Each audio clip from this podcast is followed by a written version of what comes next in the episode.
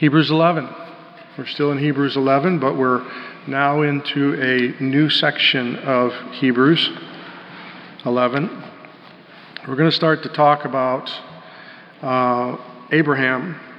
He has more, there's more to say about Abraham in Hebrews 11 than there is any other person. And uh, so there's going to be several weeks that we will look at Abraham and some of the things that we learn from his life that teach us about Jesus. We'll begin this morning by reading actually a longer portion. We're only going to look at Hebrews 11, verse 8, but we're going to read Hebrews 11, 1 to 19 to get the full context of the story of Abraham. So let's begin in verse 1, read down through verse 19. Now, faith is the assurance of things hoped for. It is the conviction of things not seen. For by it the people of old received their commendation. By faith we understand that the universe was created by the Word of God, so that what is seen was not made out of things that are visible. By faith, Abel offered to God a more acceptable sacrifice than Cain, through which he was commended as righteous, God commending him by accepting his gifts. And through his faith, though he died, he still speaks. By faith, Enoch was taken up so that he should not see death, and he was not found because God had taken him. Now, before he was taken, he was commended as having pleased God. And without faith, it is impossible to please him. For whoever would draw near to God must believe that he exists and that he rewards those who seek him. By faith, Noah, being warned by God concerning events as yet unseen, in reverent fear constructed an ark for the saving of his household. By this he condemned the world and became an heir of the righteousness that comes by faith. By faith, Abraham obeyed when he was called to go out to a place that he was to receive as an inheritance. And he went out not knowing where he was going. By faith, he went to live in the land of promise as in a foreign land, living in tents with Isaac and Jacob, heirs with him of the same promise. For he was looking forward to the city that has foundations, whose designer and builder is God. By faith, Sarah herself received power to conceive, even when she was past the age, since she considered him faithful who had promised. Therefore, from one man, and him as good as dead, were born descendants as many as the stars of heaven, and as many as the innumerable grains of sand by the seashore. These all died in faith, not having received the things promised, but having seen them and greeted them from afar, and having acknowledged that they were strangers and exiles on the earth. For people who speak thus make it clear that they are seeking a homeland. If they had been thinking of that land from which they had gone out, they would have had opportunity to return. But as it is, they desire a better country, that is, a heavenly one. Therefore, God is not ashamed to be called their God, for he has prepared for them a city. By faith, Abraham, when he was tested, offered up Isaac, and he who had received the promises was in the act of offering up his only son, of whom it was said, Through Isaac shall be your offspring be named. Your, through Isaac shall your offspring be named. He considered that God was able even to raise him from the dead from which, figuratively speaking, he did receive him back. Whoever is wise, let him attend to these things. Let us consider the steadfast love of the Lord. this past week, Terry and I participated in a block party with our neighbors. Those don't happen that much anymore. Um, we have kind of an unusual block here in the city of Cedar Rapids. Um, they, for years, that our street hosted block parties every summer. And everybody would come together and just spend time together and kind of catch up. Um, more recently, people have been moving out of the block, moving out of the neighborhood because everybody's kids have grown up and moved on and their houses are more than they need for where they are. But for years they did this and we'd watch each other's kids grow and every year get together and, and spend time together. Uh, in 2019, one of the newer uh, residents of the block, she's been there a lot longer than we have, but relative to the original people there, um, she decided to resurrect that. A lot of people were saying that they missed it. The kids had grown, gone on, and they'd stopped doing it. And she decided to resurrect it. So 2019, she, re- she restarted the block parties. We went to that one. 2020, no block party. I don't, not, I don't know why, but for some reason we didn't have a block party in 2020. I'm just going to forget 2020 and just talk about it that way. I don't know what happened that year. Um, no, a lot of good things happened, and uh, God used difficult circumstances to grow me, and I'm thankful for that. But uh, we we just this last week had this latest iteration of the block party. So everybody came together at a couple people's front yards, and uh, we talked. And I was thinking about it afterwards, and I was thinking about Abraham kind of connecting this. I thought, you know, in our culture, there are certain pleasantries that we exchange when we meet someone for the first time. We've had several new families move in over the last year, and we just uh, were on the verge of losing three families. That two of them were original families to the to the street. Um, but there's but when we when we meet somebody or we see somebody we know, there's there's these or we don't know well. There's these pleasantries we exchange. We exchange names, right? I'm John. You're and we do that even though we're wearing name tags. I don't know if you've ever thought about that. Why, why we do that. When you get it right there, it says John, and actually our house number, John, and you still have to say, Hi, I'm John. I don't know if it's to validate that you're not pretending to be somebody else, but everybody's got their name tags, and we, we do that little routine. We ask each other how long we've lived in our current location, and if that location is our birthplace. We get there eventually. So, are you from Cedar Rapids? You know, on the street, obviously, we know that the other people are from the street, but we also had dinner unexpectedly with a couple last night that we didn't know at all. We went to something and we ended up at the same tables and we didn't know them, and I hate that, but it worked out okay. But it was, you know, I'm John, this is Terry, they gave their names. Are you from Cedar Rapids? No, no, we moved here from. Um, Chicago, but uh, the lady, the wife, is originally from from. They're both originally from Iowa. They just moved back to Cedar Rapids. So you, you do that little routine. Where, how long have you lived here? Uh, for us, well, seven years, but four years in our current location. But we've been seven years in Cedar Rapids. And if you're not, if if Iowa isn't your birthplace, well, where are you originally from? Where did you come from? That's your next question. Then the next question is, where do you work? Especially with guys. And uh, I've learned that it's, you, you ask both now, but there was a time when it was just the guys would say, Where do you work? And you talk about your jobs. Now it's, Do you work as well? And then you talk about that job. Do you have any children? Well, how old are they? Where do they live? What do they do? These are all the things that we do when we first meet someone.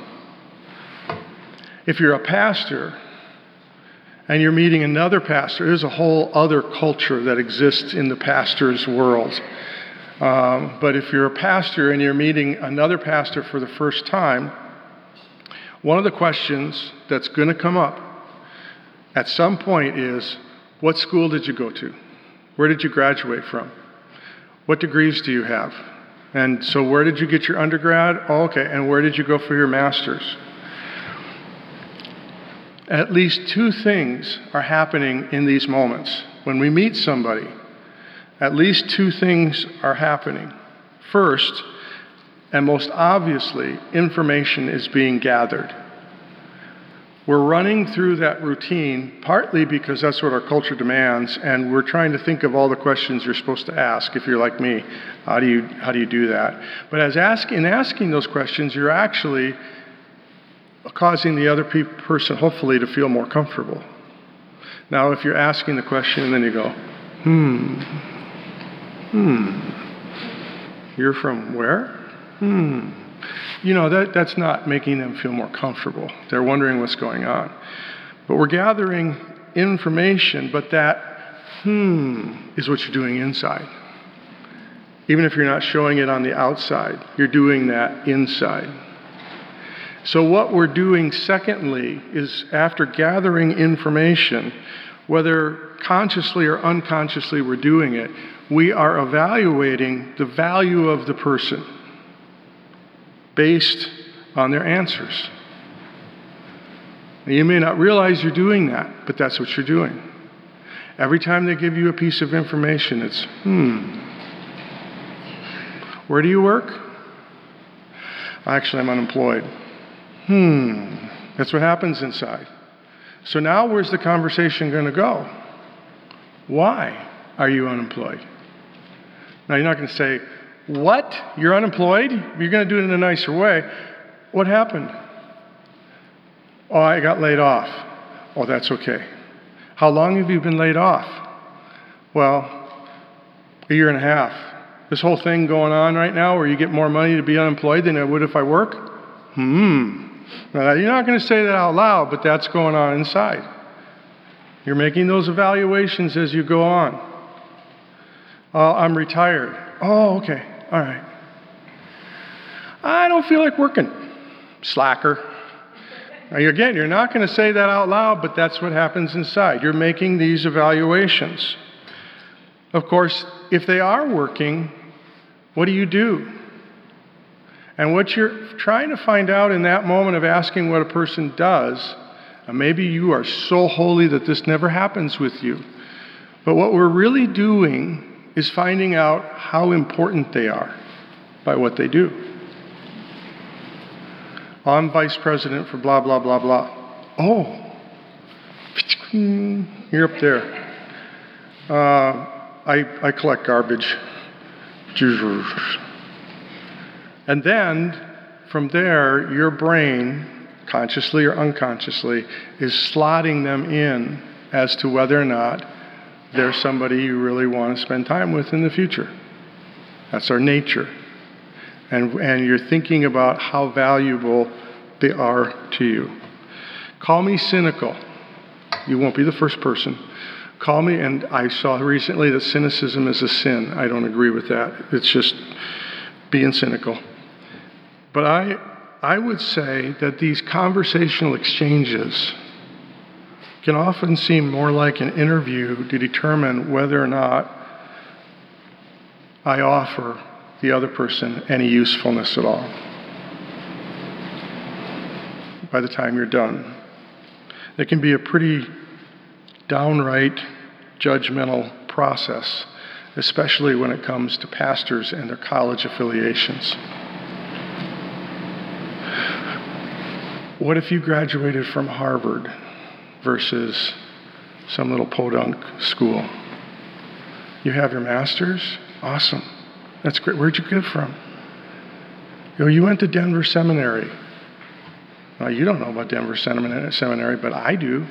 So somebody says they went to Denver Seminary, and you're already slotting them theologically, all their beliefs, all their values, everything. They graduated from Wheaton. They have a doctorate from Wheaton. Ooh, you're slotting them in. This is a smart person. This is an exceptional student.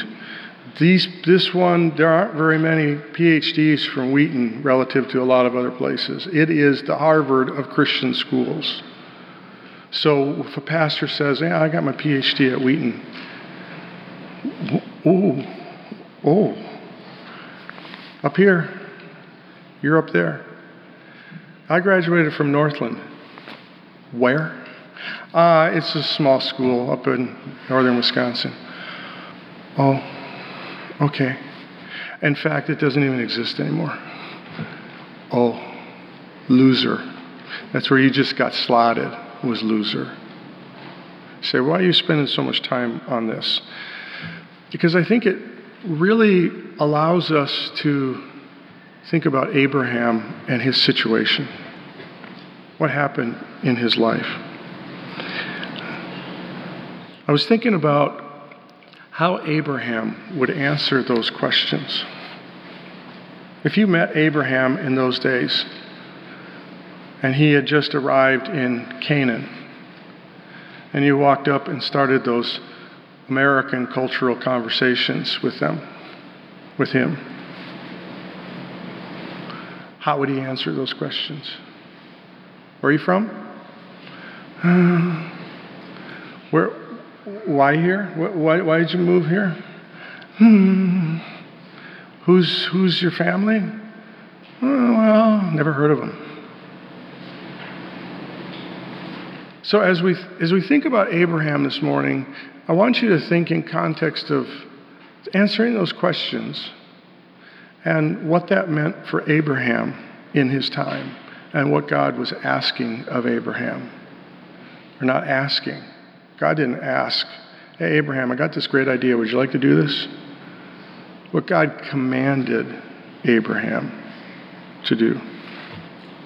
Abraham was the son of Terah, most likely born in northern Mesopotamia. For a long time, they believed that Abraham was from southern Mesopotamia, from a place called Ur of the Chaldees, which um, nobody quite knows where Ur was, and they assumed it was southern Mesopotamia and that it was a very influential cosmo- cosmopolitan city. More recent study has brought most scholars to the conclusion that he was actually from northern Mesopotamia, not southern. He was from northern Mesopotamia, in an area better known today to us as either Syria or southwestern Turkey. That area of the, the map over there. We're told in Genesis 11 that his hometown was Ur of the Chaldees, but we don't know very much about what that was. Abraham was a descendant of Noah's son Shem. Ham, Shem, and Japheth. And Shem was from the line of Seth. So that genealogy from Adam through the godly line of Seth continues on down through Noah and then ultimately comes out to Abraham. We know he had two brothers, Nahor and Haran, and a nephew named Lot. Lot was the son of his brother Haran, who died at some point in time. He died in his father's presence, we're told. Abraham was also married to a woman named Sarai, but they had no children. Just think about how he would have answered those questions. That's who he was. And that last one, he was married to Sarai, but they had no children. Anyone who has not been able to have children will tell you that in our culture today, it's a pressure. Everybody wants to know the reason why, as if they have a right to know that. Everyone wants the person to tell them the sad story of why they don't have children. As if we're going to lament with them. But all we're doing is being nosy. And women today get slotted down on that hierarchy of value. They get slotted down because they haven't had children. It's one step above we don't want children in our culture.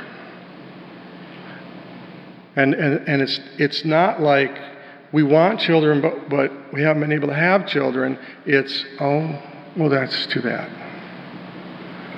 And we pry and we probe. And it's none of our business. But you go back to that culture, and it was horrid to not have children. The, the, the ultimate value of a woman in that society was to bear children. And the ultimate dream of a man was to have a boy. There's still a lot of that going on today. So I, I, this has nothing to do with the sermon, but I just thought I'm going to say it. If we are judging women on the basis of whether or not they're able to have children, and we are coming to a conclusion that their womanhood is less because they don't have children, I'm just going to say flat out that is sinful ungodliness. And it's just as bad to slot women as less valuable because they're not married and come to conclusions that there must be something wrong with them. That is just flat out wrong. Okay, so I got that off my chest this morning. But in their culture, a woman who couldn't bear children was seen of little value, and a man who was not a father but married was seen as a failure. So it's important for Moses to put in there for us to understand Abraham that he was married to Sarai, but she was barren. Uh, Moses isn't being unkind in saying that. He wants you to understand their predicament and their situation. It wasn't just that they had not had children yet. Mo, Sarah, Sarai was barren. It was the bottom line. One day, we're told that Terah and his family moved to the land of Canaan. This is in Genesis 11. We're told by Stephen who was one of the early followers of Christ, uh, early Christians in the book of Acts, in Acts chapter 7. Stephen was stoned to death for preaching a message that the people around him didn't like. But we're told as part of that message, Stephen says that God had spoken to Abraham, telling him to leave his family and go to a land that he would show him. So, what we find in Genesis 11 is that Abraham had partially obeyed. Abraham left his home, but he took his family. He took his father, and he took his nephew with him. And along the way, they came to a city named Haran, and for unknown reasons, they decided to settle down.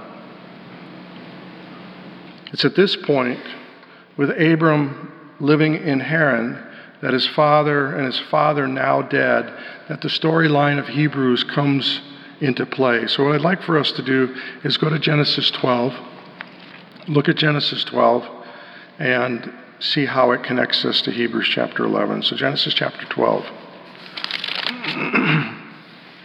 and probably this will be familiar to most of you, this passage, but I want us to read verses 1 to 9 of chapter 12, and that will give us the backstory to Hebrews 11 8 verse 1 of Genesis 12. Now the Lord said to Abram, Go from your country and your kindred and your father's house to the land that I will show you. And I will make of you a great nation.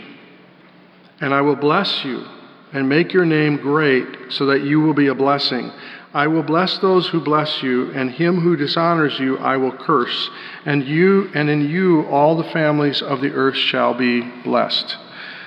So Abraham, Abram went as the Lord had told him, and Lot went with him. Abram was 75 years old when he departed from Haran. And Abram took Sarai his wife, and Lot his brother's son, and all their possessions that they had gathered, and the people that they had acquired in Haran, and they set out to go to the land of Canaan. When they came to the land of Canaan, Abram passed through the land to the place at Shechem, to the oak of Moreh. At that time the Canaanites were in the land. Then the Lord appeared to Abram and said, To your offspring I will give this land. So he built there an altar to the Lord who had appeared to him. From there he moved to the hill country on the east of Bethel and pitched his tent, with Bethel on the west and Ai on the east. And there he built an altar to the Lord and called upon the name of the Lord. And Abram journeyed on, still going toward the Negeb, or to the, to the south, the southern region.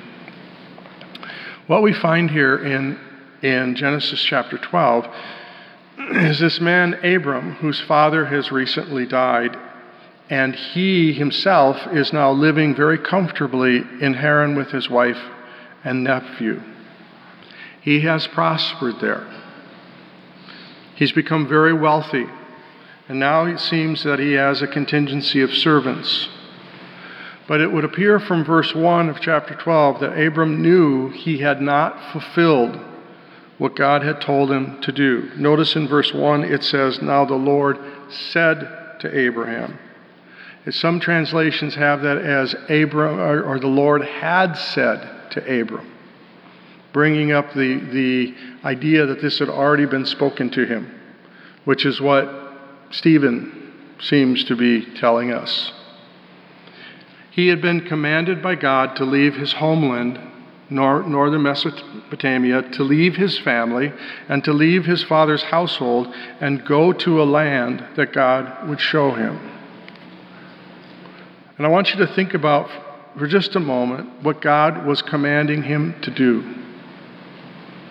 And this is why I, I wanted to point out the, the cultural things we do in meeting people.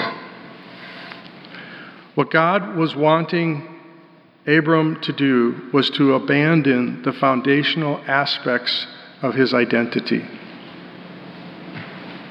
Everything that gave Abram meaning as to who he was, his place in society, his value as a person, was to be left behind.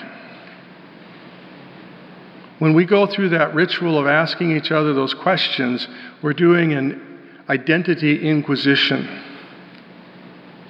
We're asking the other person to establish their identity with us.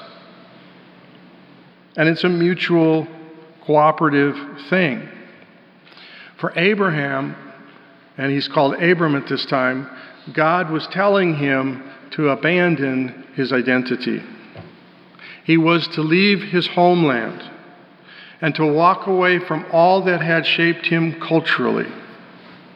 Everything that influenced how he thought about his world and life the things that anchor one's perspective of the world was to be left behind.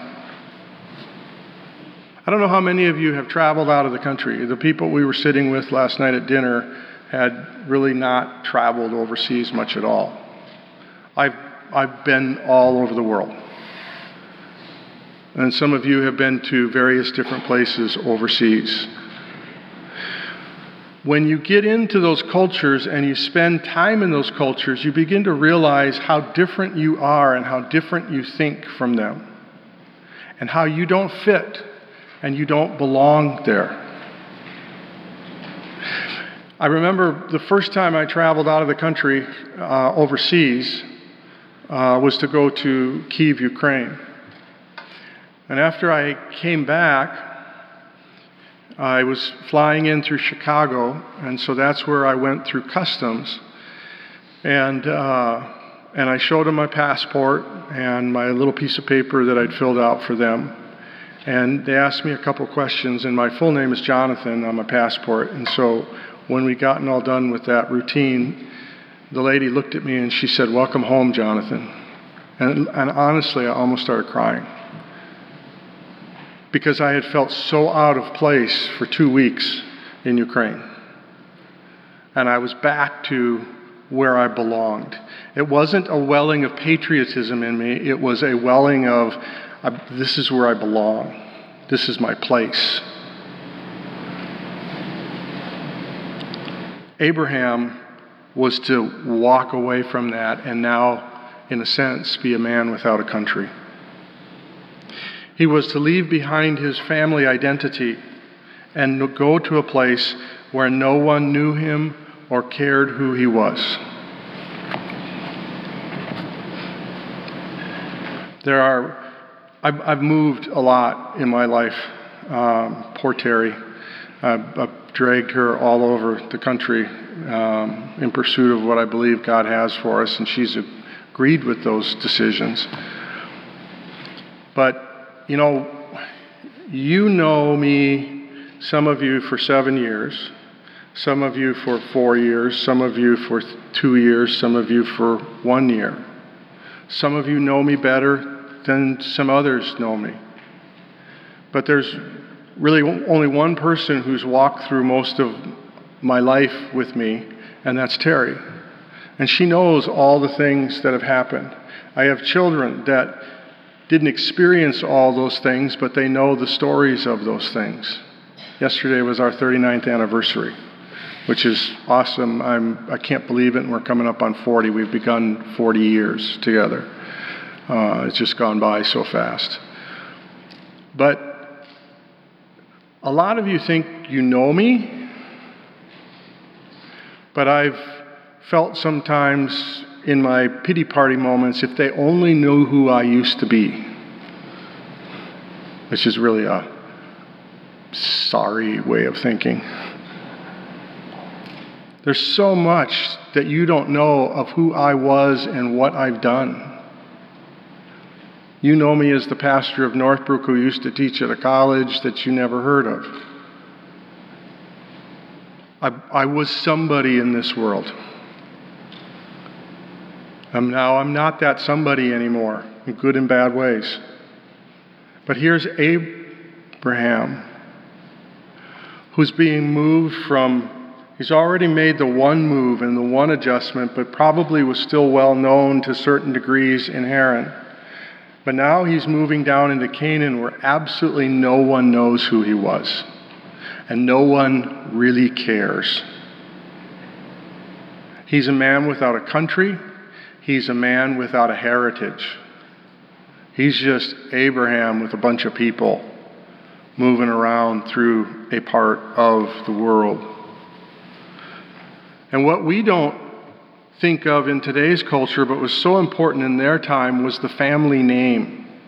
The heritage was, of that family name was crucial to one's place in society. Solomon says to his son that a good name is rather to be chosen than great riches. And in their culture, that was massive who your name was, what your heritage is.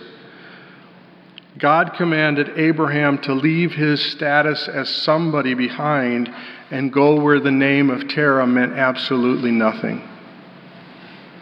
Abraham was also told to leave his father's house. In those days, this meant much more than moving out of the family home. When I moved from Denver to Northwoods of Wisconsin, that was a rending moment for me. I left my, my mom and my dad behind. I left that family unit behind. And I began to realize for the first time what it had been like for Terry when she married me and I tore her away from her family home to go live in Denver, away from her family, which was a very tight family. I was moving away from a family that was very dysfunctional and not very tight. When I left for college my first time, my dad had to be away on a business trip. My mom was sick, and I drove myself to the airport and got on a plane and flew away. No hugs, no real I love yous. We didn't say that in our home. It was just, well, I'm leaving. Okay. Bye. Do well. Bye. So that was my family, and it was just rending for me when we, when we moved to, to Wisconsin. It was all gone. But it was much more for Abraham than it is even in our society. He wasn't just moving out of the family house. This command meant that Abraham would be leaving the family business, his source of income, his financial security. It meant that he was giving up any land that belonged to the family. And land was so important, not just for the Jews, but for people at all in those days. To have land meant you had potential for future, for income, for security. All of the future inheritance was tied to that family business and that family parcel of land. In essence, God was commanding Abraham to abandon his future security. He was to go to an unknown place where he didn't belong, where he would be unknown and alone, and with no visible means of supporting himself. He was not only to go to a place that he had never seen, but also had no idea where it was. Try explaining that to friends and family. Where are you going? Don't know. How are you going to know when you get there? Not sure. God told me to go. I'm going south, south and west. And God's going to tell me when I get there. Now, if your kid came to you or your friend came to you and said, We're moving, I'm moving. Oh, really? What's your plan? Go southwest. To where? Don't know.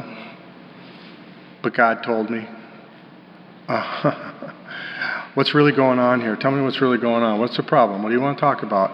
I'm just telling you, God told me to go and I think it's Southwest, and that's where I'm. Well, how are you going to support yourself? Don't know. What about your wife? She's going too. What are you going to do when you get there? Don't know. Are you getting the picture of Abraham's story?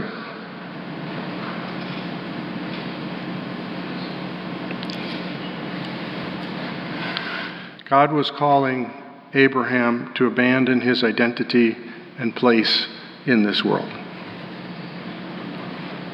But Genesis also tells us of God's promises. God promised to show Abraham where he was to go. I'll show you where you're going as you go. Trust me. Believe me. God promised to create a great nation from Abraham's descendants, implying that Abraham would have children. That's what Genesis 12 tells us. I will make of you a great nation.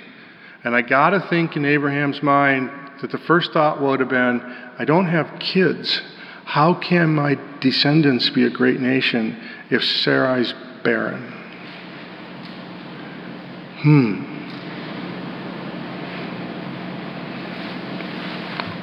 God promised that he would bless Abraham and make his name great. A legacy. His name would not only be great, his name would be a blessing to all peoples.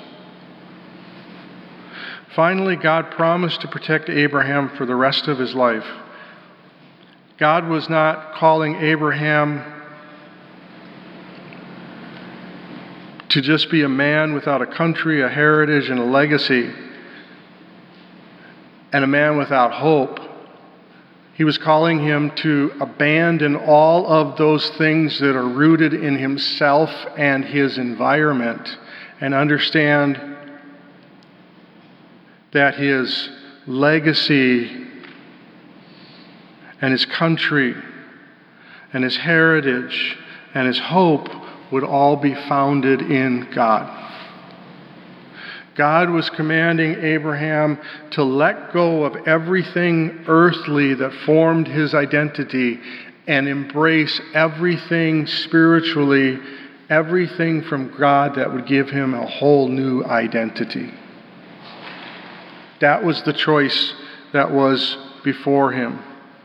God was leading Abraham to a greater land, a better heritage, the greatest legacy, and the ultimate hope one could ever hold on to. And Abraham was faced with a choice to believe in the person and promises of God and dependently follow him into the unknown, or to not believe and seek identity in the temporal things of this life. And Hebrews 11 tells us that by faith, which is belief, Abraham went out dependent upon God.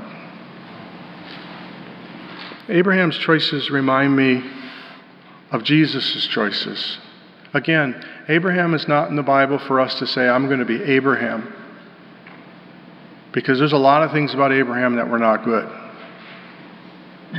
Abraham is in the story of the Bible to point us to Jesus. Jesus also went out from his father's home to a land where he didn't belong. He came into the creation that he had made, and he was a misfit there. He was born in relative poverty. His entire life, he was seen as an illegitimate child. We, we don't even understand that anymore. We have so many children that are being produced out of wedlock today. And that's not to devalue them, it's just to say it's become the norm. Now we hook up, have children, live together, raise them until they're about eight or ten years old, and then we should get married, right? We should do that. Why? I'm just like, why do you want to get married? Well, stability for the kids. Okay. Well, a wonderful reason. We, we don't think poorly of illegitimate kids anymore. But in their time, that was massive. And when I was a kid, that was massive. Everybody whispered about those kids. But Jesus was seen for his entire life as an illegitimate child. It got thrown up in his face often that you're not qualified to talk to us about anything regarding righteousness because you're a product of unrighteousness. Therefore, you have no value. Jesus spent his life largely as a misfit in his surrounding culture. The one who had created all that exists was rejected by his brothers and sisters. He had no permanent dwelling place. And as Isaiah tells us, he was despised as a man on this earth. He came as a servant, taking on human flesh to give himself in sacrifice to bring forgiveness of sin to all who trust in him. Why did he do this? Because it was his Father's will. Jesus gave up his identity in essence to take on human flesh and live in weakness. He is the all powerful creator, and he put himself in human flesh as the weak one. It was his Father's will that through his death sinners could know life. So Jesus wanted to do his Father's will. He gave up his identity so you and I could become children of God. The only begotten Son of God came to earth to be known as the Son of Joseph and Mary, an illegitimate child in his culture, a poor man who was despised and rejected of men, so that we through belief in his death, burial, and resurrection, could become the sons and daughters of God, exalted to reign with Jesus forever and be united with him as his brothers and sisters. He gave up his home in heaven to go to another country so that we could become citizens of a righteous kingdom. He gave up his glory so that we could share in his glory. He took our sin upon himself so that we could, through faith in him, share in his righteousness. He left his place in heaven to live and die on this earth, knowing that afterwards his name would be above every name and his throne above every throne. He is the ultimate example of what it means to leave everything behind to follow the will of God and be utterly dependent upon his Father. He is the ultimate example of the one who believed in the promises of God. He believed his Father's promises. He focused on the fulfillment of those promises, and he entrusted himself, Peter tells us, to the one who judges justly. And God calls us to do the same. He calls us as sinful humans, whom Jesus referred to as children of the devil, to leave that identity behind. And by faith in Jesus' sacrifice, become children of God. God calls us to not trust in money to not trust in financial security, but trust in His promise that He will never leave us or forsake us. You know, when we're flush with money and everything's good, it's easy to believe that God will never leave us or forsake us. But if we lose it all, one of the th- first things out of our mouth, if not in our mind, is Why, God? Why, why, where are you?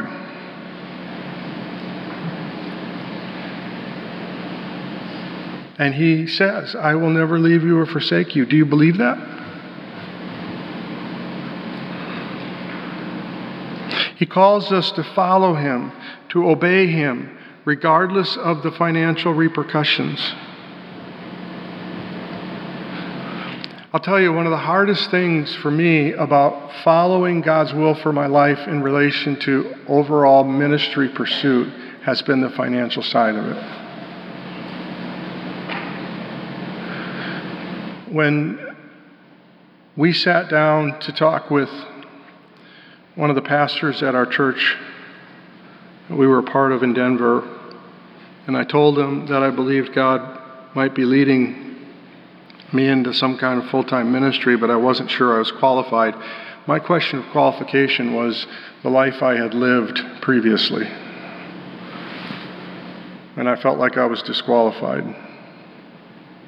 He surprised me by saying, I don't think any of those things disqualify you. But I will tell you that you are greedy.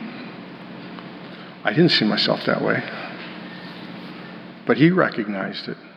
And he said, On this list, you can't be greedy for money. That has to change, or you will never make it in ministry. And I'll tell you, probably the greatest struggle I've had since making that decision has been the issue of money. We were talking yesterday, Terry and I and Alyssa were talking. I've never been paid what I'm worth. And I'm not, that is, that is nothing, I don't want you to walk away and go, Pastor feels like we're not taking care of him or not taking care of him well enough. You take very well care, very good care of us. And I'm not complaining about what I get paid. I'm, I'm content. I think I'm content, as much as I know myself. But there are those moments when it's just like my experience, my skills, I'm worth far more than what I'm getting paid. You say, Well, I feel that way too. Great. See, we all, we all live in that same boat. At Northland, we lived below the poverty line every year we were there. I never felt poor. It wasn't until we were away from Northland, and one of our daughters said, We were poor. And I was just like, No, we weren't. And she said, We lived below the poverty line, Dad. Well, again, I guess that's true. We were poor. But there have been those moments where it's just like, if I was doing that, I'd have that money and I'd have everything that goes with that money. I'm not a pastor because I can't do anything else. I'm a pastor because I can't not do this.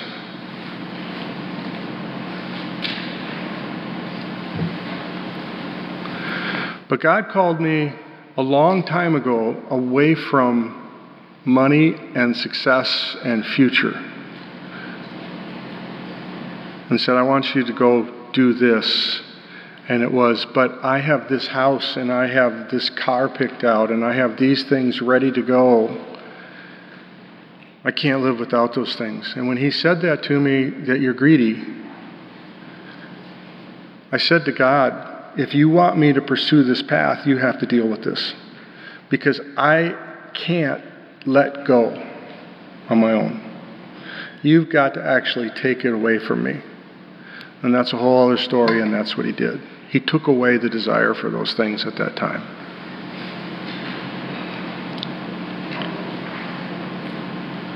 Lot of us are not called to leave it all behind. We're called to let go of some of it. And that's hard to do. For some, it's hard to let go just to be putting money in offering. Isn't it?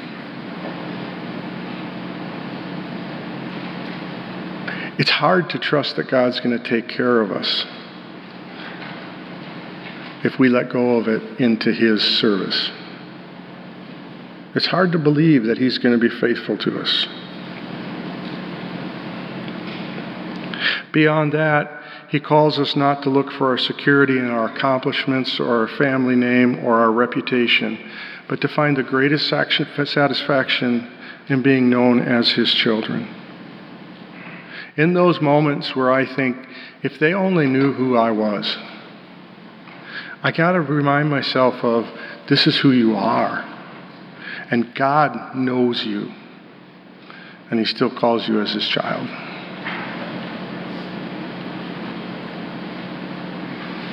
He calls us to live counterculturally, not to prove that we're weird, not to prove that we're godly because we're the weirdest people on the block.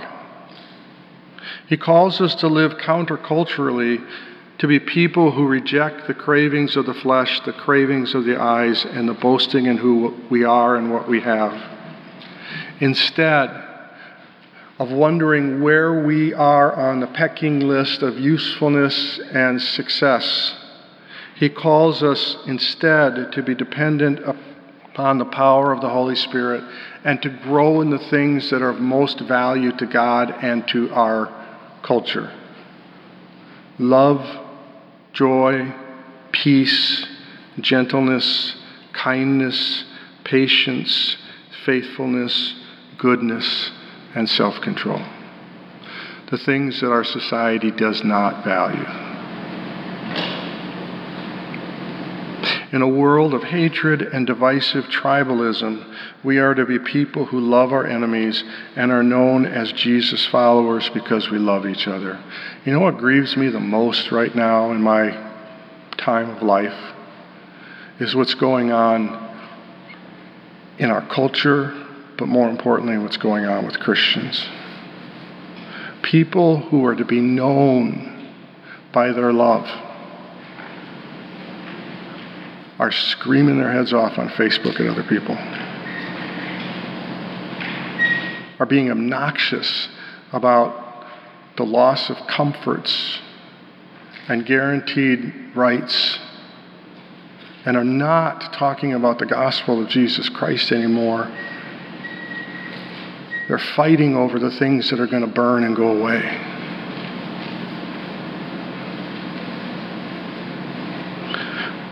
There are days when I am so sick of it, I don't want to be a pastor anymore. Honestly. And it's not a condemnation of Northbrook Baptist Church. It's just like, is there any point to this when this is where Christians are going?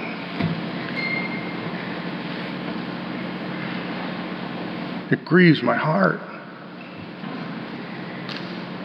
Because we, we have made all the things that are going to burn the most important things in our lives, and we're giving ourselves to those and being most vocal about those things. What we learn from Abraham, and more importantly from Jesus, is that God calls sinful human beings to believe in Jesus' sacrifice and thereby forsake their natural identities for a new identity. God calls us to identify with Him and His values in a world that rejects Him. And that is not going to work out for our advantage. You got to understand that up front. It's not going to work for our advantage in relation to what the world offers us. It will work to our advantage in relation to what is best for us. God calls us to become like Jesus in a culture which believes Christ likeness is dangerous to society. But that doesn't mean our focus is changing society so that they see us as valuable. It means we live being perceived as dangerous. He calls us to lovingly walk in this world, befriending and caring for those who are his enemies living for His glory and the good of others. This requires faith in the person and promises of God. It is the only way it's going to happen in your life. Is if you believe, if by faith you choose to live. Let me say this if this morning, as God's child, you are wrestling with all this means for you, if you are uncomfortable with your place in the world. And I am uncomfortable with my place in the world. I'm glad I'm 60. I'm not going to be here that much longer. 20 years, I'll be 80. If I make it that far, 20 years goes by like that. I feel bad for the you people who are young.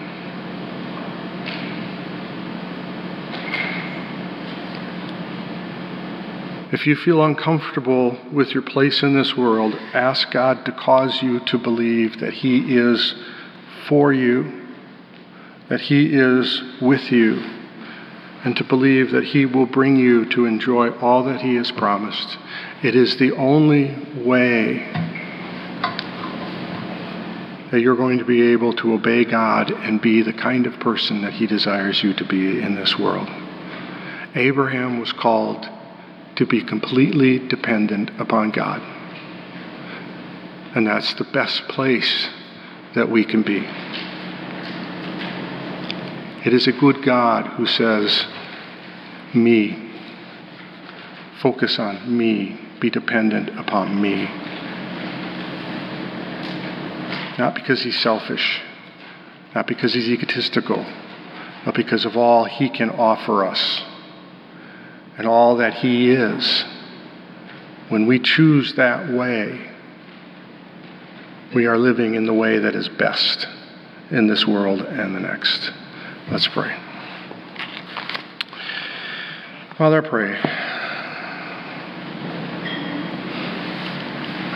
Again, as I so often do, that you would teach us from your word. Help us to understand what it means to be like Jesus. Help us to not be people who just speak that we want to be like Jesus, but do something deep inside of us to cause us to want, truly want that, to truly understand the cost, and to be faithful